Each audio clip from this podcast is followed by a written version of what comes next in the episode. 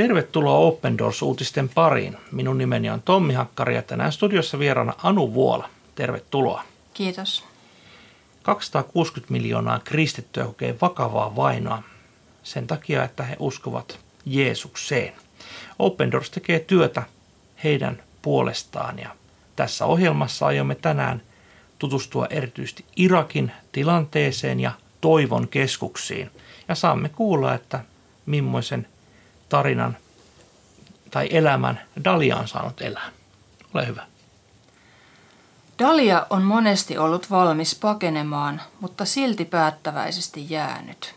Hän on kestänyt vuosien vainoa voidakseen palvella Irakin kirkkoa. Open Doorsin tuen avulla hänen seurakunnastaan on tullut Toivon keskus, joka järjestää naisille raamattuopetusta heidän kodeissaan. Matkalaukkumme ovat aina pakattuina siltä varalta, että meidän on paettava. Dalia kuvaa kristityn elämää Niiniven tasangolla Irakissa. Neuvon lapsiani olemaan hyvin varovaisia. Tyttäreni opiskelee Mosulissa, missä sieppaukset ja räjähdykset kuuluvat usein jokapäiväiseen elämään. Dalia on kokenut vainoa uskonsa tähden niin kauan kuin muistaa. 14 vuotta sitten – hänen setänsä joutui ääri-islamistien murhaamaksi. He sanoivat, että Jeesuksen seuraajat eivät kuulu Irakiin. Kesken sedän hautajaisten Dalian isä sai puhelinsoiton yhdeltä murhaajista, joka uhkasi tappaa vielä toisen perheen jäsenen, ellei perhe maksaisi suurta rahasummaa. Dalian koko perhe on lähtenyt maasta, mutta hän on kokenut kutsumuksekseen jäädä palvelemaan Irakin kirkkoa. Rukousten ja taloudellisen tuen avulla Dalian seurakunnasta on tullut toivon keskus. Open Doors on kouluttanut Daliaa järjestämään raamattupiirejä yhdessä muiden kristittyjen naisten ja heidän perheidensä kanssa. Opimme kuinka kertoa Herrasta Jeesuksesta Basikan naisille ja kuinka palvella heitä rakastaen. Opimme kontaktien solmimista ja toivon välittämistä, Dalia kertoo. Koulutuksen jälkeen Dalia ryhmineen alkoi säännöllisesti järjestää raamattupiirien kokoontumisia naisille. Tarjoamme rukousta ja rohkaisua. Työmme on menestynyt, sillä viime kesänä kokoontumisiin osallistui noin 150 naista. Näen, että pyhä henki tekee työtään. Kun kuulen, että joku nainen järjestää kotonaan raamattupiirin yhdessä miehensä ja lastensa kanssa, olen hyvin onnellinen. Koronarajoitusten aikana kirkot joutuivat sulkemaan ovensa. Silloin Dalia naisryhmänsä kanssa järjesti hengellisiä tilaisuuksia internetin välityksellä ja olohuoneet muuttuivat pieniksi kirkoiksi. Dalia sanoo, ei ole parempaa paikkaa kokoontua kuin kirkko, eikä toivon löytämiseksi ole parempaa paikkaa kuin raamattu. Aina kun tunnen itseni surulliseksi, koetelluksi tai loukatuksi – Huudan Herran Jumalani puoleen. Silloin koen rauhaa sydämessäni. Niin, Dalia on vainottu koko hänen elämänsä, niin kauan kuin hän muistaa.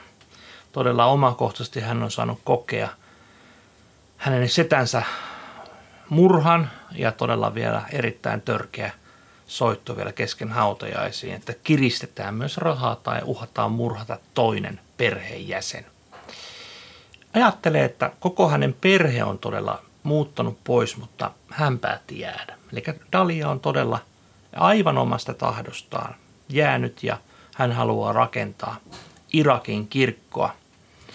Ja niin kuin hän itse sanoi, toivon keskusta. Meillä on vielä vähän lisää siitä, että kertoisitko vielä vähän lisää, että mitä on, mikä on toivon keskus? Tukesi Open Doorsilla voimaannuttaa kirkkoja toimimaan Toivon keskuksina Syyriassa ja Irakissa. Toivon keskus on aktiivinen paikallisseurakunta, joka on valmennettu ja varustettu toimeenpanemaan erilaisia yhteisöhankkeita. Yksikään keskus ei ole aivan samanlainen kuin toinen, mutta sama näky yhdistää niitä. Pyrkimys tavoittaa ihmisiä Kristuksen rakkaudella. Keskukset ovat merkittävä osa Open Doorsin pitkäaikaista Toivoa Lähi-Itään hanketta. Hankkeen tavoitteena on tukea paikallisseurakuntia selviämään vainojen keskellä julistamaan evankeliumia ja vaikuttamaan myönteisesti ympäröivään yhteiskuntaan. Hankkeet auttavat ihmisiä rakentamaan uuden toimeentulon sodan tuhojen jäljiltä ja löytämään pysyvän elannon perheilleen. Keskus saattaa keskittyä naisille, nuorille tai pariskunnille suunnattuun palvelutyöhön. Laajemmat ohjelmat, kuten johtajuuskoulutus tai vuoden kestävä traumakurssi, järjestetään eri seurakuntien yhteisprojektina. Jokainen toivon keskus rakentuu seurakuntalaisten vahvuuksille, jotta yhteisön tarpeet voidaan tavoittaa. Keskukset tarjoavat sitä, mitä Lähi-idän kristityt juuri nyt tarvitsevat eniten, profeetallista oikeuden ääntä ja uutta näkökulmaa. Toivon keskukseksi muuntautuminen auttaa kirkkoa myös saavuttamaan oman näkynsä yhteisönsä valon tuojana. Ilman rukouksia ja taloudellista tukea monet kristityt ovat vaarassa menettää toivonsa ja lähteä maasta. Tällöin kristinusko Irakissa ja Syyriassa hupenee tai pahimmassa tapauksessa katoaa kokonaan. Irakissa 65 prosenttia kaikista kirkoista, eli noin 125 seurakuntaa, on muutettu toivon keskuksiksi. Syyriassa 20 prosenttia kirkoista, eli noin 110 seurakuntaa, ovat joko muuntautuneet toivon keskuksiksi tai ovat osa laajempaa avustusohjelmaa. Aivan, eli toivon keskukset ovat siis paikkoja, jossa tavallinen paikallisseurakunta muuntuu paikaksi, missä jaetaan toivoa niin, kuin, niin fyysisesti kuin hengellisesti ja henkisestikin. Eli hyvin monipuolinen paketti. Ja tätähän varmasti sodan runtelemissa Syyriassa ja Irakissa todella tarvitaan. Joo, kyllä. Ja jotenkin ajattelen, että siellä on tietysti ihan valtava hu- kauhea tämä tilanne, mutta – mikä ettei niin kuin ihan kaikkiallakin seurakunnat voisi olla sellaisia toivon keskuksia nyt tässäkin tilanteessa, missä nyt maailmalla eletään. eletään että. Kyllä.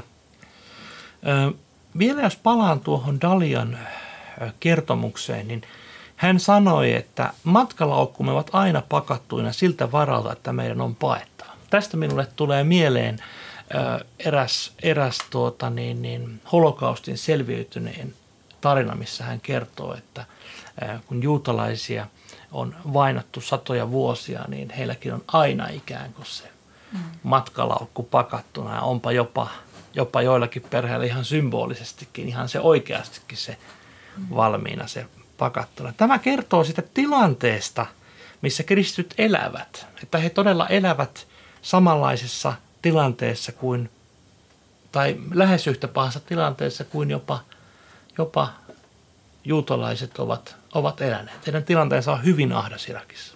Hmm. Tätä on jotenkin hirveän vaikea kuvitella niin kuin täällä, täällä Suomessakin, kun rauhallisesti eletään sillä paikkakunnalla, missä ollaan jotkut koko elämänsä, tai sitten muutetaan silloin, kun itseä huvittaa tai työn takia tarvitsee tai muuta, mutta, mutta että joku uhka niin kun saisi koko ajan olemaan valmiina lähtemään omasta kodistaan, niin se on kyllä tosi vieras ajatus meille ja, ja semmoinen aika pysäyttävä kyllä.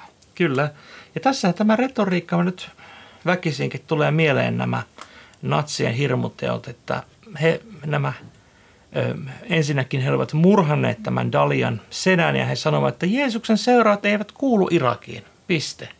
Ei ole mitään syytä, että olet yksilönä jollakin tavoin miellyttävämpi tai epämiellyttävämpi, vaan Jeesuksen seuraat eivät kuulu Irakiin. Se on kategorinen väite ja, ja tämmöisiä voimia on, on Irakissa ja Syyriassa paljon.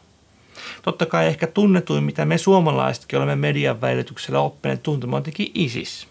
Mutta meidän on syytä pitää mielessä, että siellä on sitä ennenkin ollut jo monenlaisia tahoja ja, ja, ja, ja myös muun nimisiä organisaatioita on edelleenkin. Toivottomana he eivät kuitenkaan ole, koska niin kuin Daliakin jäi, hän perusti toivon keskuksen. Ja Jeesus on heidän toivonsa. Hmm. Ja jotenkin hienoa, kun tämä Dalia nimenomaan niin kuin naisten parissa tekee työtä. Kun ne naiset on siellä kuitenkin niitä, jotka on hyvin vahvasti siinä perheessä lasten kanssa ja Mä että tällainen, jos naiset oppii tuntemaan Jeesuksen, niin he vie sitä varmasti sitä asiaa sitten lapsillensa. Että se on kyllä ihan uskomattoman hieno kasvun siemen siellä. Kyllä. Aivan uskomattoman hienoa nähdä, että naiset ovat voimaantuneet siellä. Ja niin kuin hän Daljekin itse kertoo, että hän on aina hyvin iloinen, kun, kun, kun joku uskaltautuu järjestämään raamattupiirin. Mm. Eli siinä on selkeä tämmöinen evankeliumin eteenpäin viemisen näky. Toivon keskuksissa totta kai on myös paljon, autetaan ää, niin kuin myös sosiaalisesti, fyysisesti, henkisesti, mutta ennen kaikkea hengellisesti. Että kyllä toivon keskukset tähtää siihen, että seurakunta voisi varustaa ja palvella ihmisiä ja että he yhdessä saisivat olla matkalla kohti taivaan kotia. Ja ne ovat todellisia semmoisia lähetys niin kuin tavallaan keskuksia myöskin. Ja niin, me suomalaisetkin olemme saaneet olla tukemassa toivonkeskuksia Suomesta käsin. Se on, se on uskomattoman hieno asia. E, taloudellistakin tukea, uskon näin, jopa tärkeämpää on kuitenkin rukous.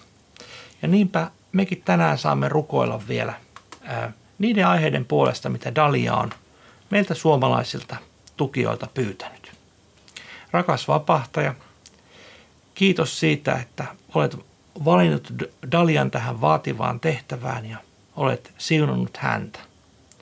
Kiitos siitä, että olet varellut häntä joutumasta vaaroihin ja, ja olet suojellut häntä.